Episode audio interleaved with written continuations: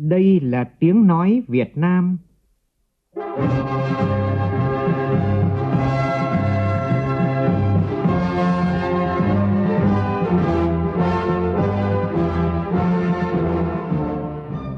là tiếng nói Việt Nam, phát thanh từ Hà Nội, thủ đô nước Cộng hòa xã hội chủ nghĩa Việt Nam.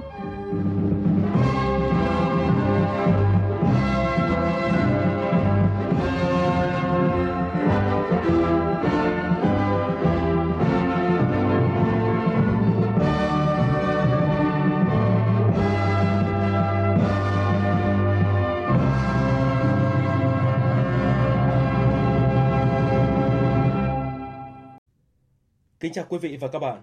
Mời quý vị và các bạn nghe chương trình Thời sự trưa của Đài Tiếng nói Việt Nam với những nội dung chính sau đây.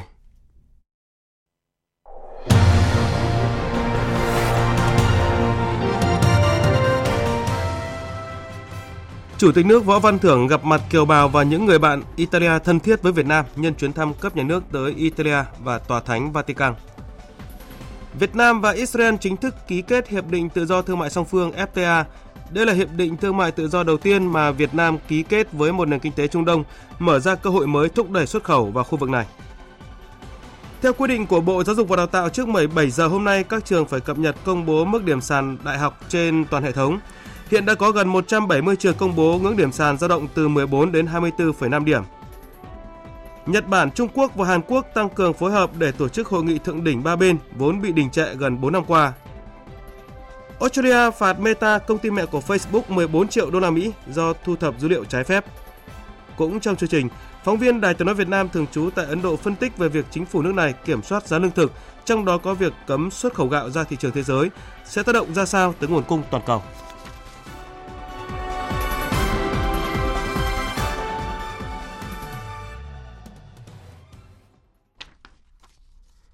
Bây giờ là tin chi tiết. Đêm qua, theo giờ Việt Nam, ngay sau khi đến thủ đô Roma bắt đầu các hoạt động trong chương trình thăm cấp nhà nước tới Italia, Chủ tịch nước Võ Văn Thưởng và phu nhân cùng đoàn cấp cao nước ta đã đến thăm và nói chuyện với cán bộ nhân viên Đại sứ quán Việt Nam, kiều bào ta đang sinh sống, làm việc và học tập tại Italia. Đông đảo những chuyên gia, nhà nghiên cứu, thành viên các tổ chức hữu nghị, những người bạn Italia thân thiết với Việt Nam tham dự. Tin của phóng viên Vũ Dũng. Theo thống kê, cộng đồng người Việt Nam tại Italia có khoảng 5.000 người, có địa vị pháp lý ổn định, luôn đoàn kết, gắn bó và được quốc gia sở tại đánh giá cao. Mới đây, bà con đã thành lập Liên minh Chủ tịch các hội người Việt Nam tại Italia để liên kết với các hội đoàn người Việt. Việc làm này sẽ tăng cường kết nối các hội đoàn người Việt tại nước sở tại, đồng thời tích cực quảng bá hình ảnh đất nước con người Việt Nam tại Italia và châu Âu. Vui mừng được biết cộng đồng người Việt tại Italia luôn đoàn kết, thân ái, tương trợ lẫn nhau và có mối quan hệ gắn bó thân thiết với người bản địa, đời sống ổn định. Chủ tịch nước Võ Văn Thưởng cho rằng đây là những yếu tố quan trọng góp phần thúc đẩy mối quan hệ đối tác chiến lược Việt Nam-Italia ngày càng phát triển trong thời gian tới. Chủ tịch nước nhấn mạnh. Bao giờ đó là đất nước cũng coi các anh chị như là một phần gắn bó máu thịt của đất nước, của dân tộc, của khối đại đoàn kết toàn dân. Và bao giờ cũng mong muốn là người Việt Nam ta ở nước ngoài thì phải hội nhập tốt vào xã hội sở tại, có địa vị pháp lý vững vàng, có kinh tế đó là ổn định, sống tương thân, tương trợ, nhân ái với nhau, có nhiều hoạt động hướng về đất nước, có một cái mối quan hệ thân thiết với người dân sở tại đóng vai trò cầu nối để làm sâu sắc hơn cái quan hệ của Việt Nam với nước sở tại mà đối với chúng ta đây là Italia. Chủ tịch nước cũng mong muốn kiều bào Việt Nam ở Italia giữ vững bản sắc văn hóa truyền thống của người Việt, duy trì bảo tồn và sử dụng tiếng Việt cho các thế hệ, tiếp tục phát huy truyền thống đoàn kết giúp đỡ lẫn nhau trong cuộc sống, chấp hành tốt luật pháp nước sở tại, duy trì, phát huy bản sắc văn hóa dân tộc và luôn hướng về cội nguồn quê hương đất nước. Hôm nay tại trụ sở chính phủ dưới sự chủ trì của Thủ tướng Phạm Minh Chính, Chính phủ họp chuyên đề xây dựng pháp luật tháng 7. Phóng viên Vũ Khuyên đưa tin. Từ đầu năm đến nay, Chính phủ đã tổ chức 5 phiên họp chuyên đề xây dựng pháp luật, xem xét cho ý kiến quyết sách với một khối lượng công việc lớn liên quan đến thể chế, cho thấy quyết tâm cao, nỗ lực lớn, hành động quyết liệt, hiệu lực hiệu quả của chính phủ trong triển khai đột phá chiến lược về thể chế. Theo Thủ tướng, thời gian qua Trung ương Đảng, Quốc hội, Chính phủ có nhiều nghị quyết nhằm tháo gỡ những khó khăn vướng mắc trong quá trình phát triển, xử lý các vấn đề mới đặt ra, chưa có tiền lệ. Tuy nhiên, do điều kiện thực tế thay đổi nhanh, hệ thống pháp luật đã bộc lộ những hạn chế bất cập, không còn phù hợp với tình hình, cần khẩn trương giả soát, hoàn thiện để khơi thông nguồn lực, thúc đẩy phát triển. Thủ tướng yêu cầu các bộ trưởng, thủ trưởng các cơ quan ngang bộ, các cơ quan trực thuộc chính phủ tiếp tục dành thời gian công sức nguồn lực cho xây dựng pháp luật, đảm bảo quy trình tiến độ chất lượng xây dựng pháp luật. Bên cạnh đó, thường xuyên chỉ đạo lãnh đạo giả soát kiểm tra, giám sát công tác xây dựng thể chế, đặc biệt tiếp tục tham khảo lấy ý kiến của các đối tượng bị tác động, các chuyên gia, các nhà khoa học, nhân dân doanh nghiệp và tham khảo các quy định của các nước phù hợp với điều kiện Việt Nam để hoàn thiện thể chế. Theo chương trình tại phiên họp, chính phủ sẽ xem xét cho ý kiến về ba đề nghị xây dựng luật, hai dự án luật, hai báo cáo và một dự thảo nghị quyết của Quốc hội. Trong đó có đề nghị xây dựng luật phòng chống mua bán người sửa đổi, đề nghị xây dựng luật thuế tiêu thụ đặc biệt sửa đổi, đề nghị xây dựng luật thuế giá trị gia tăng sửa đổi, dự án luật sửa đổi bổ sung một số điều của luật đấu giá tài sản, dự án luật bảo hiểm xã hội sửa đổi, báo cáo về việc áp dụng thuế tối thiểu toàn cầu, báo cáo đề xuất về cơ chế chính sách hỗ trợ nhà đầu tư ngoài thuế. Sáng nay tại Hà Nội, Ban Tổ chức Trung ương tổ chức hội nghị quán triệt quy định 114 của Bộ Chính trị về kiểm soát quyền lực và phòng chống tham nhũng tiêu cực cho công tác cán bộ. Ủy viên Bộ Chính trị, Thường trực Ban Bí thư, trưởng Ban Tổ chức Trung ương Trương Thị Mai chủ trì hội nghị. Phóng viên Lại Hoa đưa tin. Quán triệt tại hội nghị, Phó trưởng Ban Tổ chức Trung ương Mai Văn Chính cho biết, quy định 114 cơ bản kế thừa một số hành vi bao che tiếp tay cho chạy chức chạy quyền tại quy định 205 năm 2019 về kiểm soát quyền lực trong công tác cán bộ và chống chạy chức chạy quyền, đồng thời bổ sung một số hành vi mới.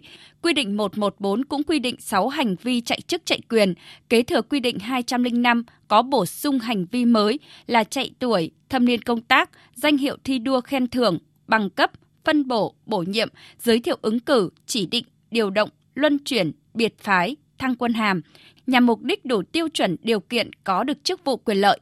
Cùng với đó để tăng cường phòng ngừa kiểm soát việc lợi dụng lạm dụng quyền lực trong công tác cán bộ, theo quy định không bố trí người có quan hệ gia đình, đồng thời đảm nhiệm các chức danh có liên quan.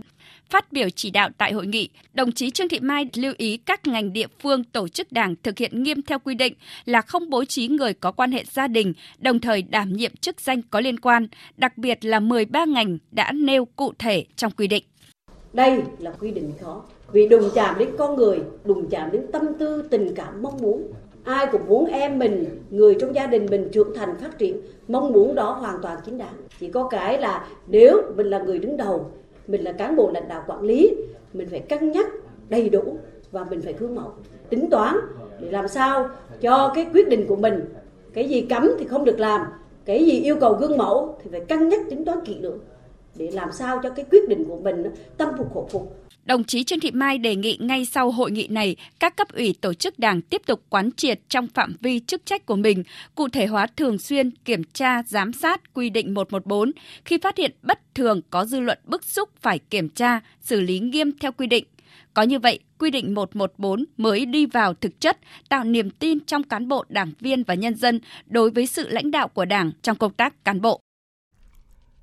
Trong khuôn khổ chuyến thăm chính thức nhà nước Israel tại Tel Aviv, Phó Thủ tướng Trần Lưu Quang hội đàm với Thủ tướng nước chủ nhà Benjamin Netanyahu và chứng kiến lễ ký kết Hiệp định Tự do Thương mại song phương FTA. Đây là hiệp định thương mại tự do đầu tiên mà Việt Nam ký kết với một nền kinh tế Trung Đông. Tin của phóng viên Đài tiếng nói Việt Nam thường trú tại Ai Cập theo dõi khu vực Trung Đông.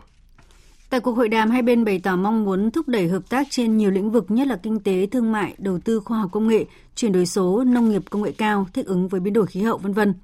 Sau hội đàm, Phó Thủ tướng Trần Lưu Quang và Thủ tướng Israel Benjamin Netanyahu cùng chứng kiến lễ ký Hiệp định Thương mại Tự do Việt Nam-Israel giữa Bộ trưởng Công Thương Nguyễn Hồng Diên và Bộ trưởng Kinh tế và Công nghiệp Israel Nia Bakat. Đây là hiệp định thương mại tự do đầu tiên mà Việt Nam ký kết với một nền kinh tế Trung Đông, đúng vào dịp kỷ niệm 30 năm thiết lập quan hệ ngoại giao Việt Nam-Israel.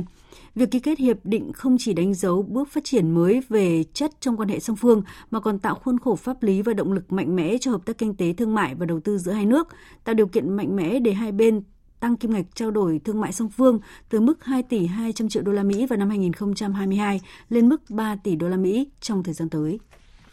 Và tối qua theo giờ địa phương, Phó Thủ tướng Trần Lưu Quang và đoàn công tác đã tới Cairo bắt đầu chuyến thăm và làm việc tại Ai Cập. Theo lịch trình dự kiến, Phó Thủ tướng Trần Lưu Quang có cuộc làm việc với lãnh đạo chính phủ và Quốc hội Ai Cập, Tổng thư ký Liên đoàn các quốc gia Ả Rập, gặp gỡ cộng đồng người Việt Nam tại Ai Cập và dự lễ kỷ niệm 60 năm thiết lập quan hệ ngoại giao Việt Nam Ai Cập. Thời sự VOV, nhanh, tin cậy, hấp dẫn. Nhân kỷ niệm 76 năm Ngày Thương binh Liệt sĩ, sáng nay đoàn đại biểu của tỉnh ủy, Hội đồng Nhân dân, Ủy ban Nhân dân, Ủy ban Mặt trận Tổ quốc Việt Nam tỉnh Đồng Tháp cùng các sở ban ngành, tổ chức chính trị xã hội, lực lượng vũ trang tỉnh và lãnh đạo thành phố Cao Lãnh đến viếng Nghĩa trang Liệt sĩ tỉnh Đồng Tháp. Tin của phóng viên Phạm Hải. Trong không khí trang nghiêm, đoàn đại biểu đã trang trọng dân hoa, thắp hương và dành một phút mặc niệm trước tượng đài Tổ quốc ghi công để tưởng nhớ các anh hùng liệt sĩ, những người con ưu tú của dân tộc đã anh dũng hy sinh vì sự nghiệp đấu tranh giải phóng dân tộc và thống nhất đất nước. Nghĩa trang liệt sĩ tỉnh Đồng Tháp hiện là nơi ý nghĩ của hơn 3.000 anh hùng liệt sĩ. Dịp 27 tháng 7 này, tỉnh Đồng Tháp sẽ thực hiện tặng quà cho hơn 38.500 người có công, tổng số tiền trên 15,5 tỷ đồng, trong đó quà của Trung ương là 6 tỷ đồng, quà địa phương trên 9,5 tỷ đồng. Vào ngày 27 tháng 7, Ủy ban Nhân dân tỉnh Đồng Tháp sẽ tổ chức lễ truy điệu cải táng 82 hài cốt liệt sĩ quân tình nguyện và chuyên gia Việt Nam hy sinh qua các thời kỳ chiến tranh ở Campuchia và trong nước tại Nghĩa trang liệt sĩ Tam Nông. Sáng nay tại thành phố Quy Nhơn, tỉnh Bình Định tổ chức buổi gặp mặt người có công tiêu biểu. Tin của phóng viên Thanh Thắng tại miền Trung. Tại buổi gặp mặt, 76 người có công tiêu biểu đại diện cho 180.000 người có công ở tỉnh Bình Định cùng ôn lại lịch sử truyền thống vẻ vang của dân tộc. Trong nhiều năm qua, chính quyền tỉnh Bình Định đã và đang thực hiện tốt chính sách với người có công, các sở ban ngành địa phương ở tỉnh Bình Định đã thực hiện tốt phong trào đền ơn đáp nghĩa dưới nhiều hình thức như quỹ đền ơn đáp nghĩa, nhà tình nghĩa, sổ tiết kiệm tình nghĩa, chăm sóc bố mẹ liệt sĩ già yếu cô đơn, con liệt sĩ mồ côi, phụng dưỡng mẹ Việt Nam anh hùng. Đến nay, 100% số gia đình người có công cách mạng ở tỉnh Bình Định có mức sống bằng hoặc cao hơn mức trung bình của dân cư nơi cư trú. Thưa quý vị và các bạn, trở về đời thường với những di chứng chiến tranh và vết thương trên cơ thể, những thương bệnh binh không chịu khuất phục trước khó khăn, nhiều người thành lập doanh nghiệp, công ty, phát triển kinh tế gia đình và đóng góp thiết thực cho xã hội. Viết tiếp bài ca người lính. Phóng viên Thanh Nga, thường trú khu vực Đông Bắc có bài viết giới thiệu những doanh nhân tiêu biểu là người lính thương binh tại thành phố Hải Phòng. Công ty Thương binh 23 tháng 9 nằm trên địa bàn quận Lê Trân, thành phố Hải Phòng, gồm 18 thành viên là những thương binh, cựu chiến binh sư đoàn 328 tham gia cuộc chiến bảo vệ biên giới phía Bắc của Tổ quốc năm nào. Tên của công ty 23 tháng 9 được lấy theo ngày dỗ trận Đông Sông Lô, huyện Vị Xuyên, tỉnh Hà Giang, ngày 23 tháng 8 năm 1985. Ông Nguyễn Ngọc Hoàn với những vết thương trên cơ thể và hai mảnh đạn trên đầu đã tập hợp anh em đồng đội thành lập công ty thương binh 23 tháng 9, chuyên vận tải hàng hóa nhỏ lẻ. Những năm qua, công ty duy trì hoạt động ổn định với mức thu nhập tối thiểu từ 7 đến 8 triệu mỗi người một tháng. Ông Hoàn cũng khởi xướng kêu gọi đồng đội đóng góp xây dựng nhiều nhà nghĩa tình đồng đội tặng những cựu binh nghèo trên địa bàn thành phố Hải Phòng và tỉnh Hà Giang, tìm kiếm mộ liệt sĩ đồng đội vân vân. Và dịp 27 tháng 7 hay 23 tháng 9 hàng năm, người thương binh Nguyễn Ngọc Hoàn lại gác lại mọi công việc cùng đồng đội trở về chiến trường xưa.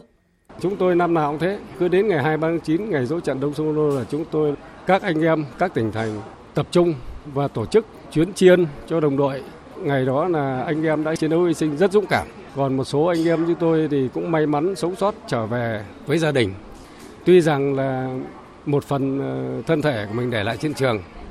Nhưng tôi nghĩ là chúng ta phải có trách nhiệm đất nước. Công ty kinh doanh thực sự gặp nhiều khó khăn, nhưng chúng tôi cũng vượt qua và đồng thời cũng động viên nhau. Theo Hiệp hội Doanh nghiệp Cựu chiến binh thành phố Hải Phòng, Hiệp hội hiện có 150 hội viên, trong đó có 30 doanh nghiệp của các thương bệnh binh và gia đình liệt sĩ. Ông Đào Di Toán, thương binh hạng 2, giám đốc công ty trách nhiệm hữu hạn thương mại 19 tháng 3 kể, có những thời điểm hoạt động của công ty gặp nhiều khó khăn, nhất là trong thời gian dịch bệnh COVID-19. Nhưng những người lính không chịu lùi bước. Hiệp hội của tôi hiện nay có 25 thương binh. Còn ngoài ra một số các cháu con em của gia đình thương binh và khuyết tật tham gia hoạt động của công ty. Sau cái Covid thì cũng ảnh hưởng nhất định trong cái quá trình hoạt động của công ty. Vừa qua thì công ty cũng được sự hỗ trợ của hiệp hội về mặt tinh thần cũng như vật chất thì công ty tương đối ổn định cũng đã tạo điều kiện được công an việc làm cho anh em đảm bảo cái đời sống của cán bộ nhân viên tự lực vươn lên trong cuộc sống, không chịu khuất phục số phận để có thể đóng góp cho cộng đồng, cho xã hội là tâm nguyện của người thương binh hạng 3 Bùi Nguyên Tâm, người lính của sư đoàn 9 anh hùng. Rời chiến trường, ông Tâm mở công ty cổ phần than Xuân Toan phát triển với gần 20 đại lý trên địa bàn Hải Phòng và tạo công an việc làm cho hàng chục lao động. Giờ đây, khi đã ở tuổi 70, con cái đã lớn và có công an việc làm ổn định, ông Tâm dành nhiều thời gian cho công tác xã hội. Bên cạnh việc chăm lo, cùng các doanh nghiệp trong Hiệp hội Cựu chiến binh Hải Phòng xây dựng nhà nhân ái, nhà nghĩa tình đồng đội, ông còn tích cực và luôn đi đầu trong các hoạt động xã hội tại địa phương. Về quê đấy, hàng năm Tết nhất thì bao giờ mình cũng có một chút quà cho hộ nghèo. Và đặc biệt là năm nào mình cũng Tết ấy, có một chút quà gửi đến tháp hương mẹ Việt Nam anh hùng. Thậm chí là có cái cụ cao tuổi nhất làng. Thì năm nào Tết nhất thì cũng có tí quà đến biếu cụ hiện nay thế ở quê hương là cuối năm mà ngày hội ngày hè thì mình cũng có một chút để động viên phong trào toàn dân đoàn kết ở địa phương. Với tinh thần thương binh tàn nhưng không phế, ông Nguyễn Ngọc Hoàn, Đào Duy Toán, Bùi Nguyên Tâm và bao người lính thương binh tại Hải Phòng nói riêng và trong cả nước nói chung đã phát huy phẩm chất bộ đội cụ Hồ, khí chất cách mạng, tiếp tục tỏa sáng giữa thời bình là tấm gương sáng cho thế hệ sau noi theo. Chương trình Thời sự trưa tiếp nối với những tin đáng chú ý khác. Ủy ban Nhân dân tỉnh Lào Cai vừa tổ chức hội nghị xúc tiến đầu tư thương mại và quảng bá du lịch tại Ấn Độ. Phóng viên Đài tiếng nói Việt Nam thường trú tại Ấn Độ đưa tin. Sự kiện đã thu hút sự tham gia của nhiều lãnh đạo doanh nghiệp, một số phòng thương mại Hiệp hội Ấn Độ. Tại sự kiện, Bí thư tỉnh ủy Lào Cai Đặng Xuân Phong khẳng định Lào Cai mong muốn cộng đồng doanh nghiệp hai bên có thể phát huy lợi thế, kết nối hợp tác để xây dựng và phát triển kinh tế xã hội.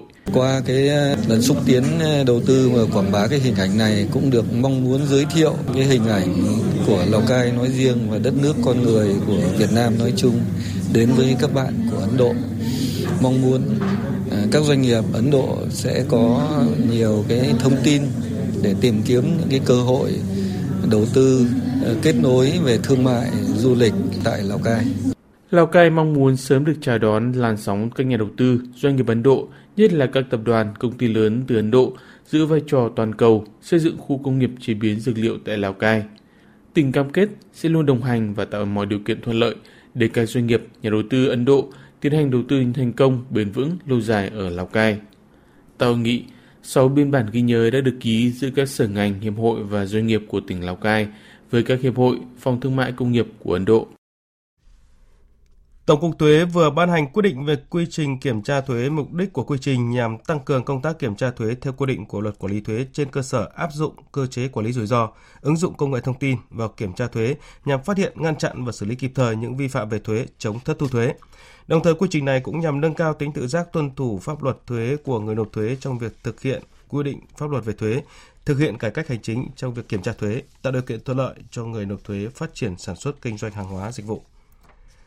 Thưa quý vị, hiện nay không chỉ doanh nghiệp mà các ngân hàng cũng đang rất khó khăn phải đối diện với nhiều rủi ro lớn như là nợ xấu gia tăng, biên độ lợi nhuận giảm, áp lực tăng vốn lớn. Vì thế, việc tăng khả năng hấp thụ vốn của nền kinh tế không chỉ cứu doanh nghiệp mà cũng chính là cứu ngân hàng.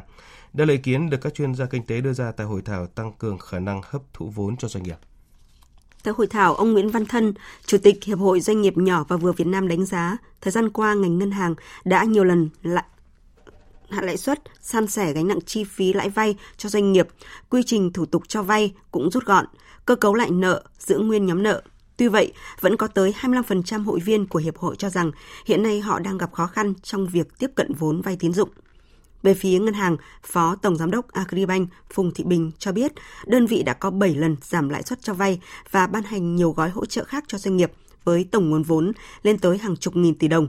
Thời gian tới, Agribank tiếp tục triển khai các chương trình hỗ trợ tiến dụng của chính phủ, ngân hàng nhà nước, điều hành lãi suất linh hoạt, nỗ lực tiết giảm chi phí và tiếp tục giảm lãi suất đầu vào để giảm lãi suất cho vay. Ủy ban Nhân dân huyện Long Thành, tỉnh Đồng Nai vừa thông tin về chính sách hỗ trợ tạm cư cho hàng nghìn người phải di rời để thực hiện dự án cảng hàng không quốc tế Long Thành, sân bay Long Thành. Tin của phóng viên Duy Phương. Theo đó, cơ quan chức năng đã phê duyệt phương án hỗ trợ gần 45 tỷ đồng tiền tạm cư cho hơn 2.300 trường hợp di rời, trong đó đã giải ngân hơn 41 tỷ đồng cho hơn 2.100 trường hợp. Mỗi hộ dân được hỗ trợ 5 tháng tiền thuê nhà, mỗi tháng 4 triệu đồng. Điều kiện để nhận tiền hỗ trợ là hộ có đất bị thu hồi phục vụ dự án và các hộ này đã được xét tái định cư nhưng chưa hoàn thành xây dựng nhà ở tại khu tái định cư Lộc An Bình Sơn. Đến nay, huyện Long Thành đã bàn giao toàn bộ mặt bằng với diện tích hơn 2.500 ha giai đoạn 1 sân bay Long Thành cho chủ đầu tư là Tổng công ty Cảng hàng không Việt Nam. Giai đoạn 2, huyện sẽ thu hồi hơn 2.400 ha đất. Hiện chỉ còn gần 8 ha chưa hoàn thiện hồ sơ.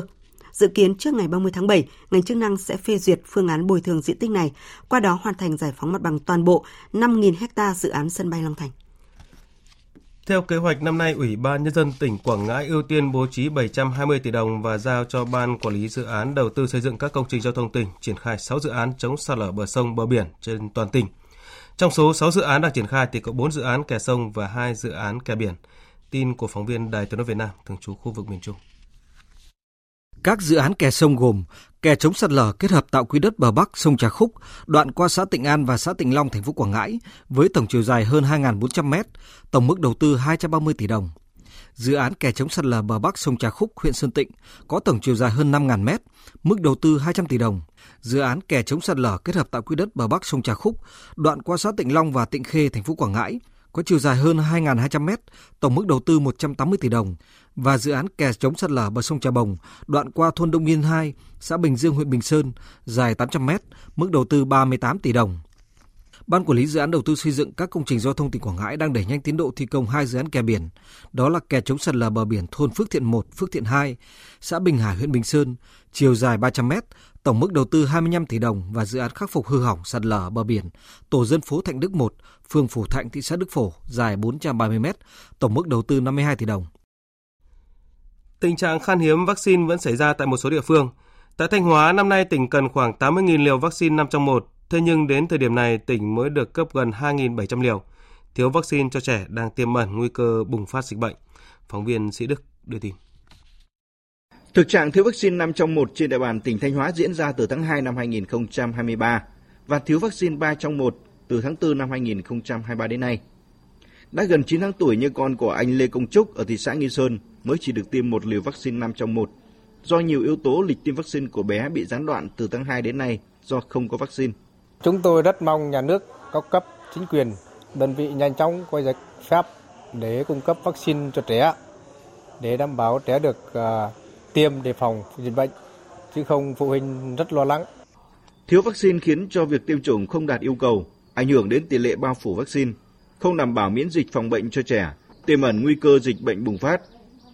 Ông Nguyễn Bắc Hùng, Phó Giám đốc Trung tâm Y tế thành phố Sầm Sơn, tỉnh Thanh Hóa cho biết, nếu tình trạng này kéo dài thì sẽ ảnh hưởng đến khả năng miễn dịch của trẻ em trên địa bàn.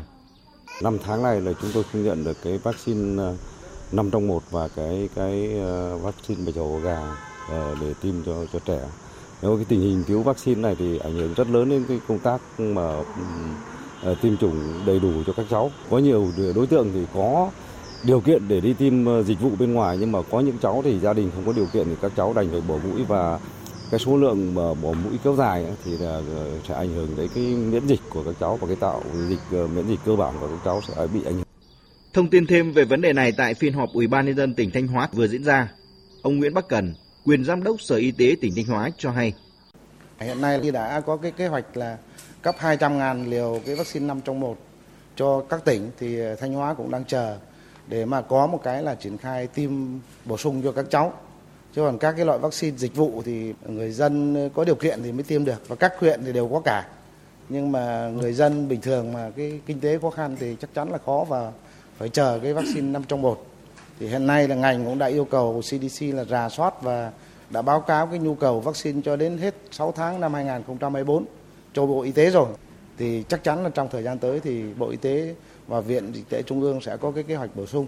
Hiện Sở Y tế tỉnh Thanh Hóa cũng đã đề nghị Sở Tài chính có phương án cân đối ngân sách để chi cho các đơn vị đặc biệt khó khăn để từng bước tháo gỡ được khó khăn hiện nay. Thưa quý vị, Tổ chức Y tế Thế giới ghi nhận trung bình mỗi người Việt Nam tiêu thụ hơn 46 gram đường mỗi ngày, cao gần gấp đôi so với mức khuyến cáo. Bên cạnh đó, mức tiêu thụ đồ uống có đường ở nước ta cũng tăng rất nhanh gần 20% mỗi năm. Đây là nguyên nhân quan trọng khiến tỷ lệ thừa cân béo phì gia tăng. Phóng viên Đài Tiếng nói Việt Nam đề cập. Cháu rất thích uống nước ngọt có ga. Gần như ngày nào cháu cũng uống ít nhất một lon. Con rất thích uống nước ngọt. Uống nước ngọt rất sảng khoái. Một ngày không được uống, con rất là thèm. Mỗi lon nước ngọt sản xuất công nghiệp dung lượng 330ml, chứa tới 35 gam đường, được rất nhiều bạn trẻ uống mỗi ngày. Trong khi đó, Tổ chức Y tế Thế giới khuyến cáo nên tiêu thụ đường dưới 25 gam một ngày. Điều đó có nghĩa là hiện nay nhiều người đang lạm dụng đồ uống có đường gây ra những ảnh hưởng không tốt cho sức khỏe. Bệnh viện Bạch Mai từng tiếp nhận một nam bệnh nhân 20 tuổi vào cấp cứu trong tình trạng đường máu tăng cao sau một thời gian dài uống khoảng 2 lít nước ngọt có ga mỗi ngày. Trước đó, bệnh nhân này được chẩn đoán mắc bệnh đái tháo đường và béo phì độ 1, cao 1m7, nặng 98 kg.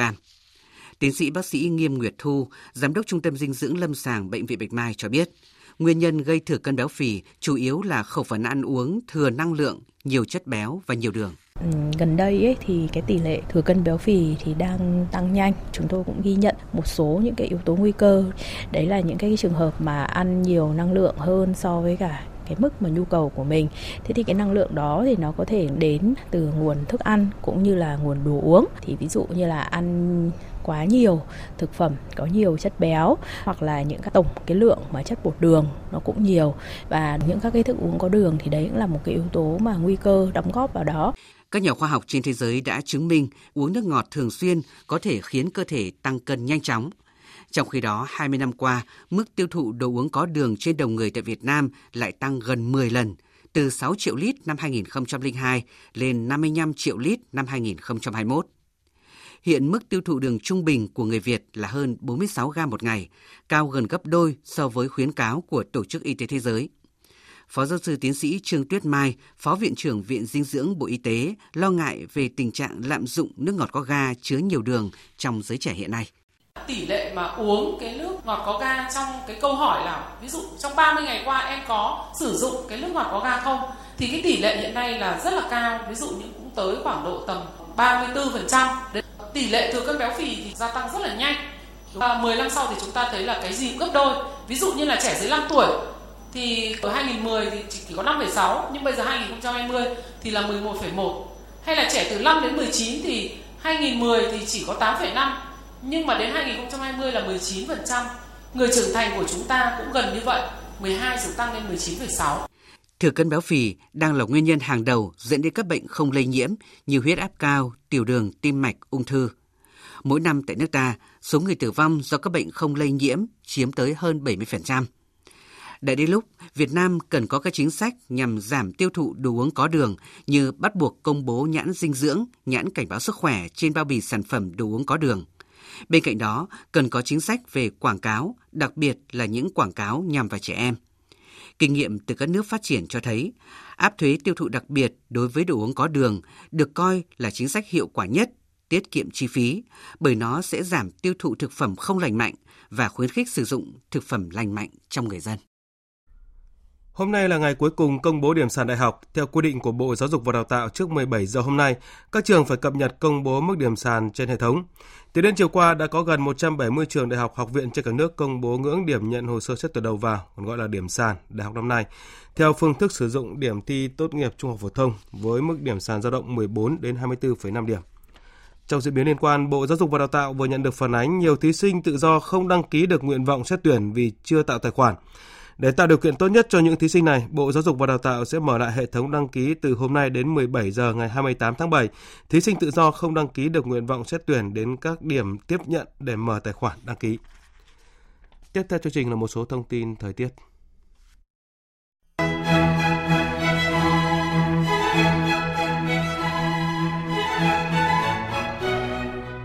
Ở khu vực Bắc Bộ và Bắc Trung Bộ tiếp tục có nắng nóng, có nơi nắng nóng gay gắt với nhiệt độ cao nhất từ 35 đến 37 độ, có nơi trên 37 độ.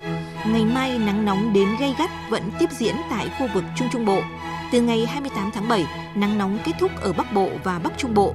Riêng Trung Trung Bộ còn kéo dài đến ngày 28 tháng 7 và sau đó có xu hướng dịu dần.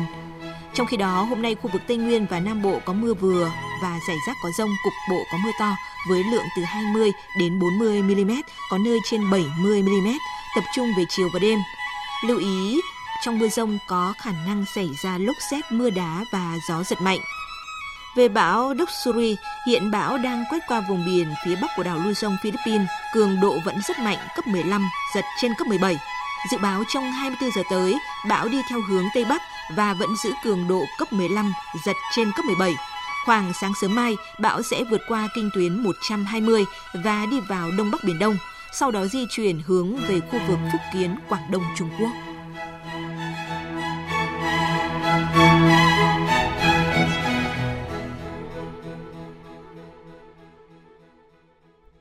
Chuyển sang phần tin quốc tế, Nhật Bản đang cùng với Trung Quốc và Hàn Quốc phối hợp tổ chức hội nghị thượng đỉnh ba bên, sự kiện vốn bị đình trệ gần 4 năm qua. Tin của phóng viên Hoàng Nguyễn thường trú tại Nhật Bản. Ngoại trưởng Nhật Bản Yoshimasa Hayashi cho biết, hội nghị thượng đỉnh ba bên tiếp theo sẽ do Hàn Quốc chủ trì, nhiều khả năng sẽ được tổ chức vào cuối năm nay.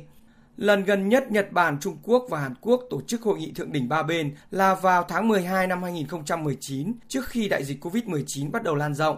Quan hệ căng thẳng giữa Nhật Bản và Hàn Quốc xung quanh vấn đề đền bù cho lao động thời chiến cũng đã gây khó khăn cho việc tổ chức một hội nghị thượng đỉnh ba bên tiếp theo. Tuy nhiên, thời gian gần đây, tác động của đại dịch COVID-19 đã giảm dần và quan hệ Nhật Bản-Hàn Quốc đang được hâm nóng trở lại với việc các nhà lãnh đạo của hai nước đã tổ chức một loạt các cuộc gặp trong năm nay. Đáng chú ý hiện tại, Nhật Bản và Trung Quốc đang có nhiều bất đồng về kế hoạch xả nước đã qua xử lý từ nhà máy điện hạt nhân Fukushima số 1 ra biển và điều này cũng có thể gây trở ngại đến động lực tổ chức hội nghị thượng đỉnh ba bên cũng như những nội dung có thể thông qua sau hội nghị. Phó phát ngôn viên của Tổng thư ký Liên Hợp Quốc vừa tuyên bố tổ chức đa phương lớn nhất thế giới sẽ tiếp tục theo đuổi nỗ lực gia hạn sáng kiến ngũ cốc Biển Đen, bất chấp việc Nga từ chối quay trở lại với thỏa thuận này. Hiện tại chưa có nhiều thông tin chi tiết để cung cấp cho các bạn vào thời điểm này, song Liên Hợp Quốc kiên quyết theo đuổi nỗ lực này vì nó không chỉ cần thiết cho hai quốc gia kể trên mà còn vì sự thịnh vượng chung của thế giới. Trong diễn biến liên quan, Đại sứ lưu động của Bộ Ngoại giao Nga Ozerov cho biết Nga và các nước tham gia hội nghị thượng đỉnh Nga châu Phi trong tuần này sẽ bàn về hoạt động xuất khẩu ngũ cốc và phân bón của Nga. Nga dự định thông báo một giải pháp thay thế cho thỏa thuận ngũ cốc Biển Đen nhằm đảm bảo an ninh lương thực của châu Phi.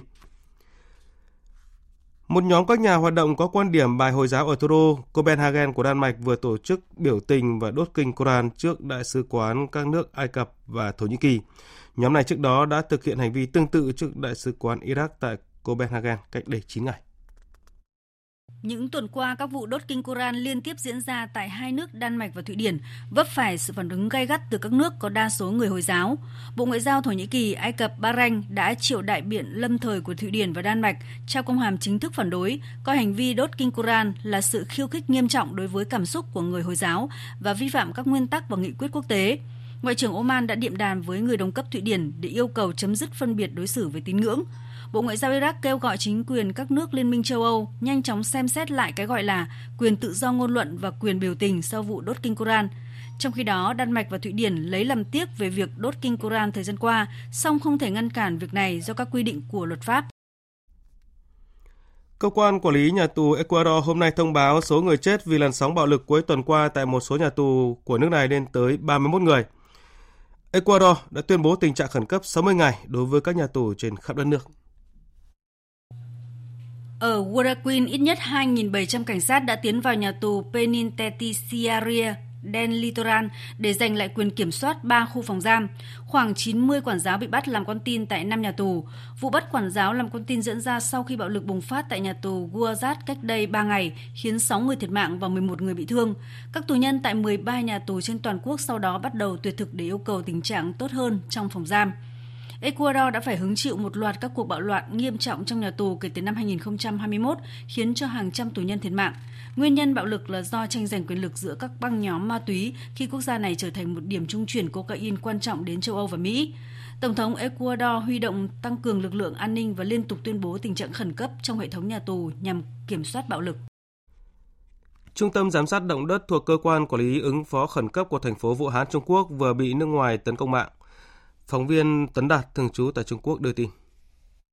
Trung tâm giám sát động đất thuộc cơ quan quản lý ứng phó khẩn cấp thành phố Vũ Hán đã phát hiện một số thiết bị mạng ở trạm thu đầu cuối các điểm thu thập dữ liệu báo cáo nhanh về động đất đã bị cài đặt các chương trình cửa sau, có thể đe dọa đến an ninh quốc gia. Hiện cơ quan công an thành phố Vũ Hán đã lập án điều tra và tiến hành phân tích kỹ thuật thêm đối với các mẫu cửa sau thu được. Theo công an thành phố Vũ Hán, chương trình cửa sau có thể kiểm soát và đánh cắp trái phép dữ liệu về cường độ địa chấn được thu thập bởi trạm đầu cuối báo cáo nhanh về động đất. Đồng thời xác định sơ bộ, vụ việc này là một cuộc tấn công mạng do các tổ chức tin tặc và tội phạm nước ngoài có chính phủ đứng sau khởi xướng.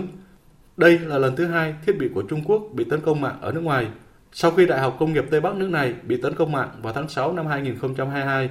Vào thời điểm đó, các quan chức Trung Quốc cũng cáo buộc Văn phòng hành động thâm nhập đặc biệt của Cơ quan An ninh Quốc gia Mỹ đã tiến hành cuộc tấn công mạng này. Hôm nay, Tòa án Liên bang Australia đã phạt Meta, công ty mẹ của Facebook 14 triệu đô la Mỹ do thu nhập trái phép dữ liệu người dùng qua một ứng dụng điện thoại thông minh. Giai đoạn đầu năm 2016 đến cuối năm 2017, công ty Meta thời điểm đó vẫn để tên là Facebook đã quảng cáo Onavo là ứng dụng giúp lưu trữ an toàn thông tin cá nhân của người dùng.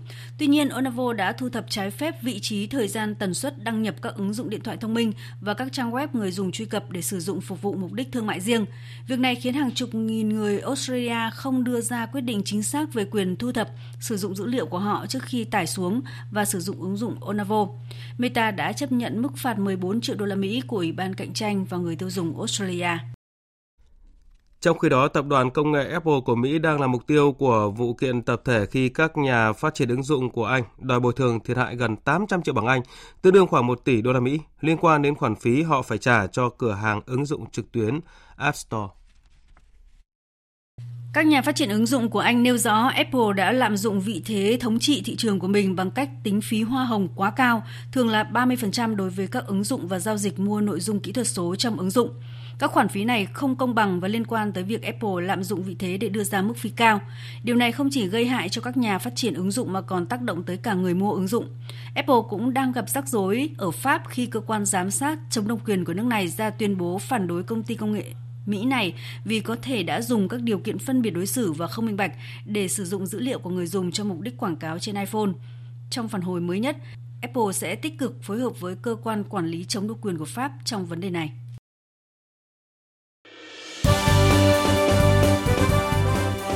Thời sự tiếng nói Việt Nam Thông tin nhanh Bình luận sâu Tương tác đa chiều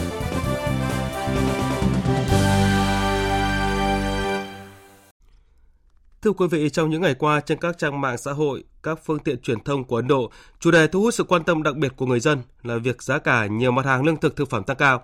Thậm chí giá cà chua còn tăng tới 8 lần, khiến nhiều hộ gia đình phải loại bỏ cà chua khỏi bữa ăn hàng ngày vì không đủ khả năng chi trả, dù đây là loại rau củ thiết yếu. Vậy điều gì đang xảy ra với nguồn cung thực phẩm của Ấn Độ và chính phủ đang có biện pháp gì để kiểm soát giá cả mặt hàng này, tránh tác động tiêu cực tới lạm phát và tăng trưởng kinh tế? Chúng ta cùng tìm hiểu câu chuyện này qua cuộc trao đổi của phóng viên Bích Ngọc với phóng viên Hoàng Dũng, thường trú tại Ấn Độ. Thưa quý vị và các bạn, tâm lý lo lắng về giá thực phẩm của người dân Ấn Độ càng tăng cao trong bối cảnh có nhiều dự đoán bi quan với hệ thống cung ứng lương thực toàn cầu sau khi thỏa thuận ngũ cốc biển đen đổ vỡ. Bước đi cấm xuất khẩu gạo của chính phủ Ấn Độ mới đây cũng được diễn giải theo chiều hướng không mấy tích cực. Chúng tôi kết nối với phóng viên Dũng Hoàng, thường trú Đài tiếng nói Việt Nam tại Ấn Độ để tìm hiểu rõ hơn câu chuyện này. Xin chào phóng viên Dũng Hoàng ạ. Xin chào chị Thúy Ngọc, xin chào quý vị thính giả. Thưa anh, những ngày này thì câu chuyện về giá cà chua tăng gấp 8 lần đang trở thành chủ đề được bàn luận rất nhiều trên truyền thông của Ấn Độ. Nhưng giới phân tích có cho rằng là đằng sau câu chuyện về giá cà chua còn là bức tranh lớn hơn về khả năng tăng giá nhiều loại rau củ quả khác.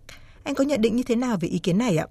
Giá cà chua ở hầu hết các tỉnh trên khắp Ấn Độ đã tăng chóng mặt trong thời gian qua, khiến mặt hàng này hiện tại còn đắt hơn cả xăng dầu.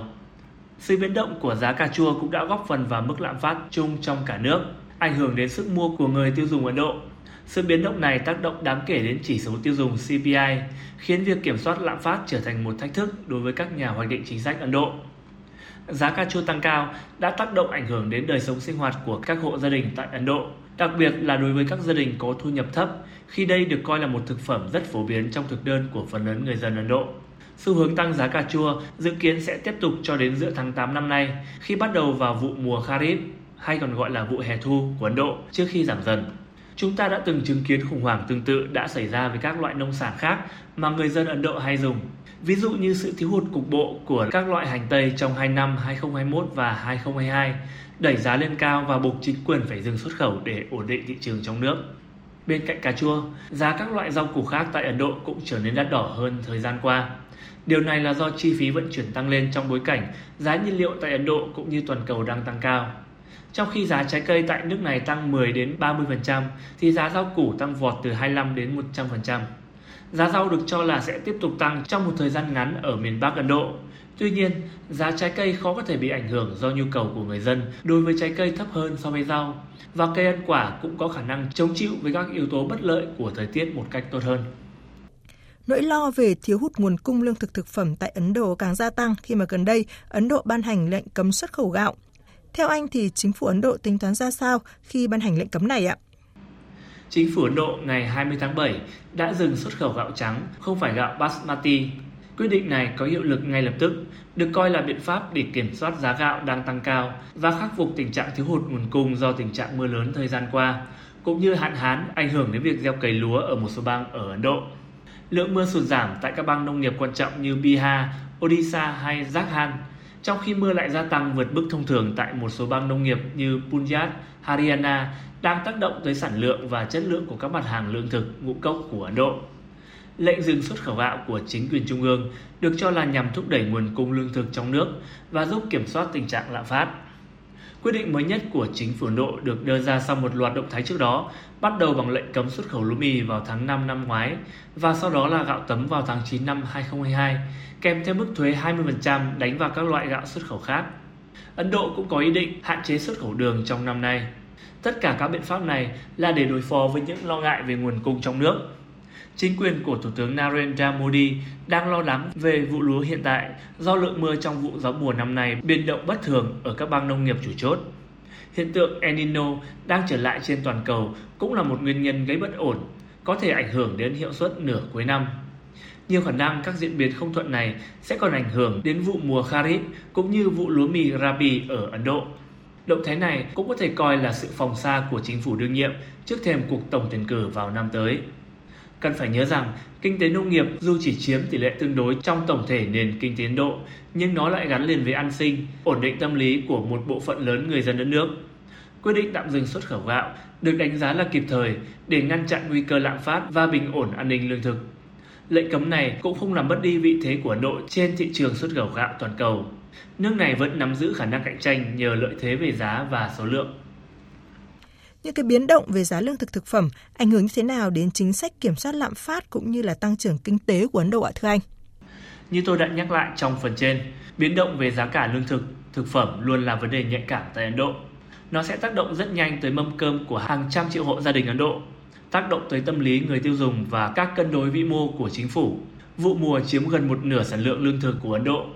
Lạm phát lương thực năm 2023 tại Ấn Độ vẫn ở mức cao với tỷ trọng hơn 40% trong cơ cấu chỉ số giá tiêu dùng CPI chung. Áp lực giá cơ bản vẫn ở mức cao. Trong một kịch bản như vậy, bất kỳ sự tăng đột biến nào nữa của giá lương thực sẽ có tác động bất lợi đối với lạm phát chung của đất nước. Tiếp theo, tác động xấu sẽ lan tới nhu cầu ở nông thôn và động lực tiêu dùng chung. Sản lượng nông nghiệp đi xuống không chỉ dẫn đến nhu cầu yếu đối với hàng tiêu dùng nhanh, xe hai bánh, máy kéo và nhà ở nông thôn mà còn làm tăng nhập khẩu các mặt hàng lương thực thiết yếu và buộc chính phủ phải thực hiện các biện pháp như miễn cho vay nông nghiệp, do đó gây áp lực lên tài chính. Giá lương thực cao cũng có thể cản trở nỗ lực thúc đẩy tăng trưởng kinh tế và kiểm soát lạm phát của ngân hàng dự trữ Ấn Độ, vốn đã phức tạp hơn do tác động từ cuộc xung đột giữa Nga và Ukraine. Giá rau quả tăng đột biến tại Ấn Độ nhiều khả năng sẽ làm gia tăng thêm áp lực lạm phát và làm trì hoãn khả năng giảm lãi suất trong thời gian tới. Bất kỳ sự xáo trộn nào trong nguồn cung rau củ sẽ ảnh hưởng đến giá cả và lạm phát chung vì nó chiếm khoảng 6% trong CPI của Ấn Độ. Và cuối cùng, tình trạng lạm phát kéo dài có thể làm giảm tốc độ tăng trưởng GDP nói chung tại quốc gia Nam Á này. Cảm ơn phóng viên Dũng Hoàng đã chia sẻ với chúng tôi những thông tin vừa rồi. Thưa quý vị và các bạn, hồi đầu tháng 6 này, Ấn Độ nắng nóng kỷ lục và ngay sau đó lại là mưa lụt kỷ lục. Những diễn biến thời tiết bất thường này ảnh hưởng rất lớn tới hoạt động nông nghiệp của Ấn Độ. Nhìn lại năm ngoái, Ấn Độ cũng xảy ra tình trạng lũ lụt bất thường, ảnh hưởng đến vụ thu hoạch vào tháng 11 và tháng 12. Cộng với những tác động bất lợi từ tình hình thế giới thì có thể hiểu được cách tiếp cận thận trọng của chính phủ nước này trong việc điều tiết nguồn cung các mặt hàng nông sản thực phẩm, ví dụ như cấm xuất khẩu gạo. Bởi vì đây là cách để Ấn Độ kiểm soát giá cả mặt hàng lương thực, mặt hàng chủ lực trong chỉ số giá tiêu dùng, từ đó kiểm soát lạm phát, đảm bảo tăng trưởng kinh tế. Tiếp theo chương trình là trang tin đầu tư tài chính và trang tin thể thao. Trang tin đầu tư tài chính. Thưa quý vị và các bạn, phiên giao dịch sáng nay, công ty và mặc đá quý Sài Gòn niêm yết giá vàng SJC mua vào ở mức 66 triệu 550 000 đồng một lượng, bán ra là 67 triệu 150 000 đồng một lượng. Công ty và mặc đá quý Bảo Tín Minh Châu niêm yết giá vàng dòng Thăng Long ở mức mua vào là 56 triệu 280 000 đồng, bán ra 57 triệu 130 000 đồng một lượng. Còn giá vàng giao ngay trên sàn Kitco đang ở mức 1.966,6 đô la Mỹ một ounce. Ngân hàng Nhà nước công bố tỷ giá trung tâm của đồng Việt Nam với đô la Mỹ áp dụng cho ngày hôm nay là 23.764 đồng đổi 1 đô la Mỹ, giảm mạnh 14 đồng so với phiên trước. Các ngân hàng thương mại đang niêm yết giá đô la Mỹ quanh mức mua vào 23.460 đồng và bán ra 23.830 đồng 1 đô la Mỹ. Chuyển sang thông tin diễn biến trên thị trường chứng khoán, trong phiên sáng nay, một lần nữa VN Index tiến lên thử thách ngưỡng cản 1.200 điểm, nhưng lại thất bại khi áp lực chốt lời vẫn duy trì ở mức cao, trong khi dòng tiền đang tỏ ra lưỡng lự để quan sát thêm trước khi quyết định nhập cuộc hay không. Trong đó, các nhóm dẫn dắt tăng tốt thời gian qua như ngân hàng, bất động sản, chứng khoán đều có dấu hiệu giảm, ngoại trừ nhóm thép duy trì đà tăng nhẹ. Kết thúc phiên giao dịch sáng nay, VN Index đạt 1.198,39 điểm, HN Index còn 236,04 điểm. Đầu tư tài chính biến cơ hội thành hiện thực. Đầu tư tài chính biến cơ hội thành hiện thực. Thưa quý vị và các bạn, khủng hoảng đa tầng, phục hồi gập ghềnh, đây là bối cảnh được các chuyên gia kinh tế và tài chính chứng khoán nhấn mạnh tại đối thoại tháng 7 kinh tế vĩ mô và thị trường chứng khoán do câu lạc bộ nhà báo chứng khoán tổ chức sáng nay tại Hà Nội. Trong bối cảnh kinh tế vĩ mô không thuận, các chuyên gia đã đưa ra những từ khóa quan trọng để phục hồi mạnh mẽ hơn thị trường vốn chứng khoán Việt Nam – Ghi nhận của phóng viên Trung Hiếu. Tại cuộc đối thoại, các chuyên gia kinh tế phân tích, kinh tế thế giới năm 2023 đang trong suy thoái kỹ thuật và cục bộ. Giá cả, lạm phát, lãi suất toàn cầu giảm nhưng còn ở mức cao. Rủi ro tài chính tiền tệ tăng khiến tiến trình phục hồi kinh tế toàn cầu mong manh hơn. Bối cảnh này tác động tiêu cực đến xuất khẩu, đầu tư, tiêu dùng, du lịch quốc tế và thị trường tài chính của Việt Nam.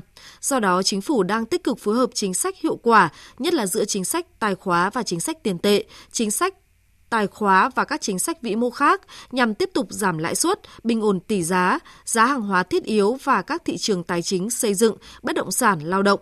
Ông Phạm Chí Quang, vụ trưởng vụ chính sách tiền tệ của Ngân hàng Nhà nước khẳng định thanh khoản của hệ thống ngân hàng thương mại đang dư thừa, điều quan trọng là hỗ trợ nâng cao năng lực hấp thụ vốn tín dụng cho doanh nghiệp và nền kinh tế. Chúng tôi rất mong là trong thời gian tới, chính sách tài khóa và các chính sách kinh tế khác có thể hỗ trợ thúc đẩy các doanh nghiệp vừa và nhỏ tạo khơi thông được các cái thị trường đặc biệt như nghị quyết gần đây của chính phủ Nghị quyết 105 ngày 15 tháng 7 về nhiệm vụ giải pháp tháo gỡ khó khăn cho sản xuất kinh doanh và tiếp tục đẩy mạnh cải cách thủ tục hành chính, siết chặt kỷ luật kỷ cương. Thì cái nghị quyết này cùng rất nhiều các nghị quyết khác cũng tập trung chỉ đạo các bộ ngành khơi thông các cái thị trường, đặc biệt là thị trường xuất khẩu mới để đảm bảo có cơ hội cho các doanh nghiệp trong nước có đơn hàng và có cơ hội tiếp tục vay vốn ngân hàng. Hiện nay, các cơ quan liên quan cũng đang quyết liệt hỗ trợ doanh nghiệp, nhất là tháo gỡ bốn vướng mắc chính. Một là pháp lý và thực thi công vụ, hai là khả năng tiếp cận và năng lực hấp thụ vốn, nghĩa vụ tài chính, ba là giảm chi phí đầu vào và tìm đầu ra đơn hàng, và bốn là giữ chân người lao động. Những động thái này đã phản hồi tích cực đến thị trường chứng khoán nước ta. Bà Vũ Thị Trân Phương, Chủ tịch Ủy ban Chứng khoán Nhà nước, cho biết. Thanh khoản trên thị trường chứng khoán thời gian à, tháng 7 vừa qua ấy, đã tăng 16,5% so với cuối năm 2022 và cái vốn hóa trên thị trường chứng khoán đã đạt 64% của GDP thì đây là cũng đáng là mừng và tất nhiên thì là trong thời gian tới thì vẫn còn có rất nhiều những cái thách thức những cái khó khăn. Tuy nhiên đến thời điểm hiện nay thì các cái chính sách hỗ trợ của chính phủ như các bộ ngành đã bắt đầu tác động đến thị trường chứng khoán và tới các cái hoạt động của các doanh nghiệp.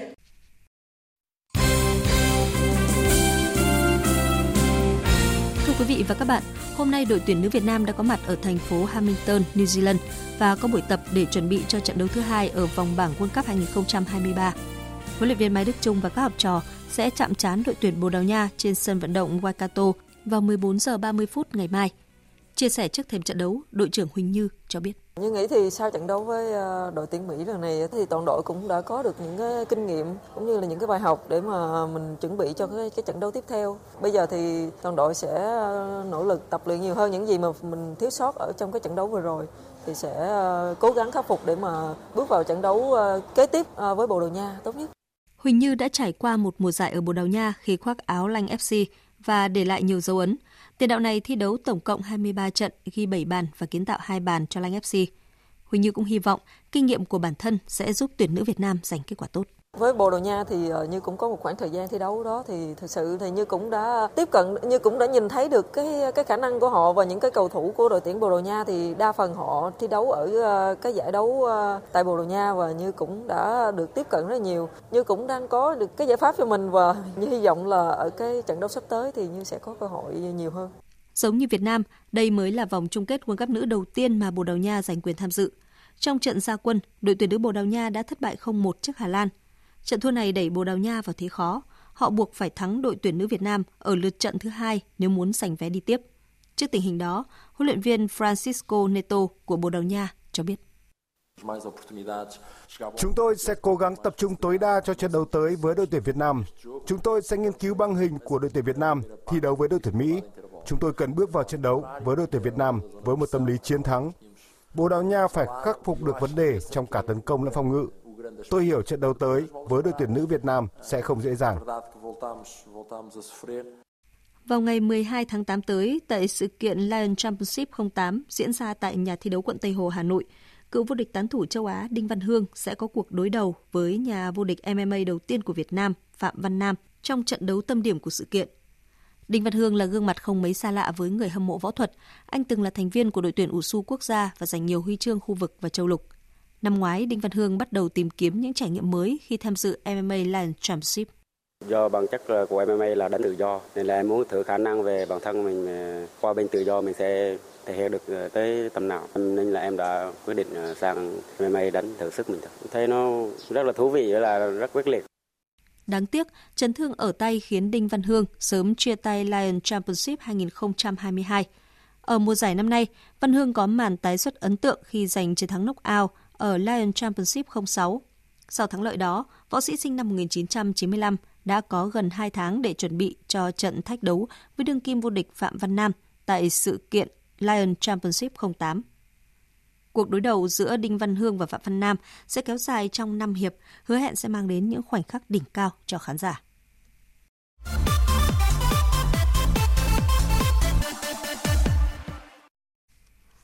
Chuyển sang phần tin thể thao quốc tế. Sự nghiệp Lionel Messi tại Mỹ tiếp tục thăng hoa khi anh lập cú đúp trong chiến thắng 4-0 hạ Atlanta, đưa Inter Miami vào vòng loại trực tiếp League Cup. Dù không thi đấu hết trận, siêu sao người Argentina vẫn được chấm 9,9 điểm theo dữ liệu của SofaScore. Đây là trận đấu thứ hai của Messi trong màu áo Inter Miami và anh được trao băng đội trưởng của đội bóng mới. Với cú đúp trong trận đấu sáng nay, Messi chạm cột mốc ghi bàn vào lưới 100 đội bóng khác nhau trong sự nghiệp. Sau khi bỏ lỡ Lionel Messi, câu lạc bộ giàu có của Ả Rập Xê Út là Al Hilal đã đưa ra mức giá kỷ lục 332 triệu đô la Mỹ để tuyển mộ tiền đạo Kylian Mbappe, một lời đề nghị có thể giúp tiền đạo người Pháp gia nhập cùng Cristiano Ronaldo chơi bóng tại Vương quốc dầu mỏ.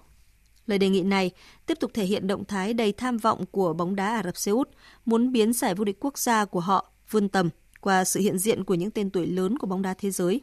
Kể từ khi Ronaldo mở đầu làn sóng này khi đồng ý gia nhập Anas vào tháng 12 năm ngoái, các đội bóng Ả Rập Xê Út đã chiêu mộ thành công đương kim quả bóng vàng Karim Benzema hay nhà vô địch World Cup 2018 N'Golo Kante, cùng với đó là những cái tên như Robert Firmino, Kalidou Koulibaly, Marcelo Brozovic. Dự báo thời tiết Tin dự báo thời tiết chiều và đêm nay, phía Tây Bắc Bộ chiều nắng nóng có nơi nắng nóng gay gắt, chiều tối và đêm có mưa rào và rông vài nơi, nhiệt độ từ 25 đến 37 độ. Phía Đông Bắc Bộ chiều nắng nóng có nơi nắng nóng gay gắt, chiều tối và đêm có mưa rào và rông vài nơi, nhiệt độ từ 26 đến 37 độ. Khu vực từ Thanh Hóa đến Thừa Thiên Huế chiều nắng nóng có nơi nắng nóng gay gắt, chiều tối và đêm có mưa rào và rông vài nơi, nhiệt độ từ 26 đến 37 độ, có nơi trên 37 độ. Khu vực từ Đà Nẵng đến Bình Thuận chiều nắng, riêng phía Bắc có nơi có nắng nóng, chiều tối và đêm có mưa rào và rông rải rác, cục bộ có mưa to, nhiệt độ từ 25 đến 35 độ. Tây Nguyên chiều và đêm có mưa, mưa vừa và rải rác có rông, cục bộ có mưa to, nhiệt độ từ 20 đến 30 độ. Nam Bộ chiều và đêm có mưa, mưa vừa và rải rác có rông, cục bộ có mưa to, nhiệt độ từ 24 đến 33 độ. Khu vực Hà Nội chiều nắng nóng có nơi nắng nóng gay gắt, đêm không mưa, nhiệt độ từ 27 đến 38 độ. Tiếp theo là dự báo thời tiết biển, vịnh Bắc Bộ không mưa, tầm nhìn xa trên 10 km, gió nhẹ. Vùng biển từ Quảng Trị đến Quảng Ngãi không mưa, tầm nhìn xa trên 10 km, gió Tây đến Tây Nam cấp 3, cấp 4. Vùng biển từ Bình Định đến Ninh Thuận có mưa rào và rông vài nơi, tầm nhìn xa trên 10 km, gió Tây Nam cấp 4, cấp 5, riêng phía Nam cấp 6, giật cấp 7, cấp 8, biển động. Vùng biển từ Bình Thuận đến Cà Mau, khu vực giữa và Nam Biển Đông, khu vực quần đảo Trường Sa thuộc tỉnh Khánh Hòa có mưa rào và rông rải rác, tầm nhìn xa trên 10 km, giảm xuống từ 4 đến 10 km trong mưa, gió Tây Nam cấp 6, giật cấp 7, cấp 8, biển động. Vùng biển từ Cà Mau đến Kiên Giang và Vịnh Thái Lan có mưa rào và rông rải rác, tầm nhìn xa trên 10 km, giảm xuống từ 4 đến 10 km trong mưa, gió Tây đến Tây Nam cấp 4, cấp 5. Khu vực Bắc Biển Đông có mưa bão ở phía đông, tầm nhìn xa từ 4 đến 10 km, giảm xuống từ 2 đến 4 km trong mưa bão, gió Tây Bắc đến Tây cấp 5, phía đông gió mạnh cấp 6, cấp 7, riêng phía đông bắc mạnh dần lên cấp 10, cấp 12, vùng gần tâm bão mạnh cấp 13, cấp 15, giật trên cấp 17, biển động dữ dội. Khu vực quần đảo Hoàng Sa thuộc thành phố Đà Nẵng có mưa rào và rông vài nơi, tầm nhìn xa trên 10 km, gió Tây Bắc đến Tây cấp 5. Vừa rồi là phần tin dự báo thời tiết, bây giờ chúng tôi tóm lược những tin chính đã phát trong chương trình. Gặp gỡ kiều bào ở Roma nhân chuyến thăm cấp nhà nước tới Italia và Tòa Thánh Vatican, Chủ tịch nước Võ Văn Thưởng khẳng định Đảng, Nhà nước luôn coi kiều bào Việt Nam ở nước ngoài là một phần gắn bó máu thịt không thể tách rời của dân tộc Việt Nam. Mong muốn người Việt Nam ở nước ngoài sống tương thân nhân ái, có nhiều hoạt động hướng về quê hương đất nước. Việt Nam và Israel chính thức ký kết hiệp định tự do thương mại song phương FTA. Đây là hiệp định thương mại tự do đầu tiên mà Việt Nam ký kết với một nền kinh tế Trung Đông, mở ra cơ hội mới thúc đẩy xuất khẩu vào khu vực này. Số người chết vì làn sóng bạo lực cuối tuần qua tại một số nhà tù của Ecuador tăng lên 31 người. Chính quyền đã điều 2.700 binh sĩ trấn áp bạo loạn và tuyên bố tình trạng khẩn cấp 60 ngày đối với các nhà tù trên khắp đất nước. Phần tóm được những tin chính vừa phát cũng đã kết thúc chương trình Thời sự trưa của Đài Tiếng Nói Việt Nam. Chương trình do các biên tập viên Nguyễn Hằng, Thanh Trường, Hải quân biên soạn thực hiện với sự tham gia của kỹ thuật viên Thu Hiền. Chịu trách nhiệm nội dung Nguyễn Thị Tuyết Mai.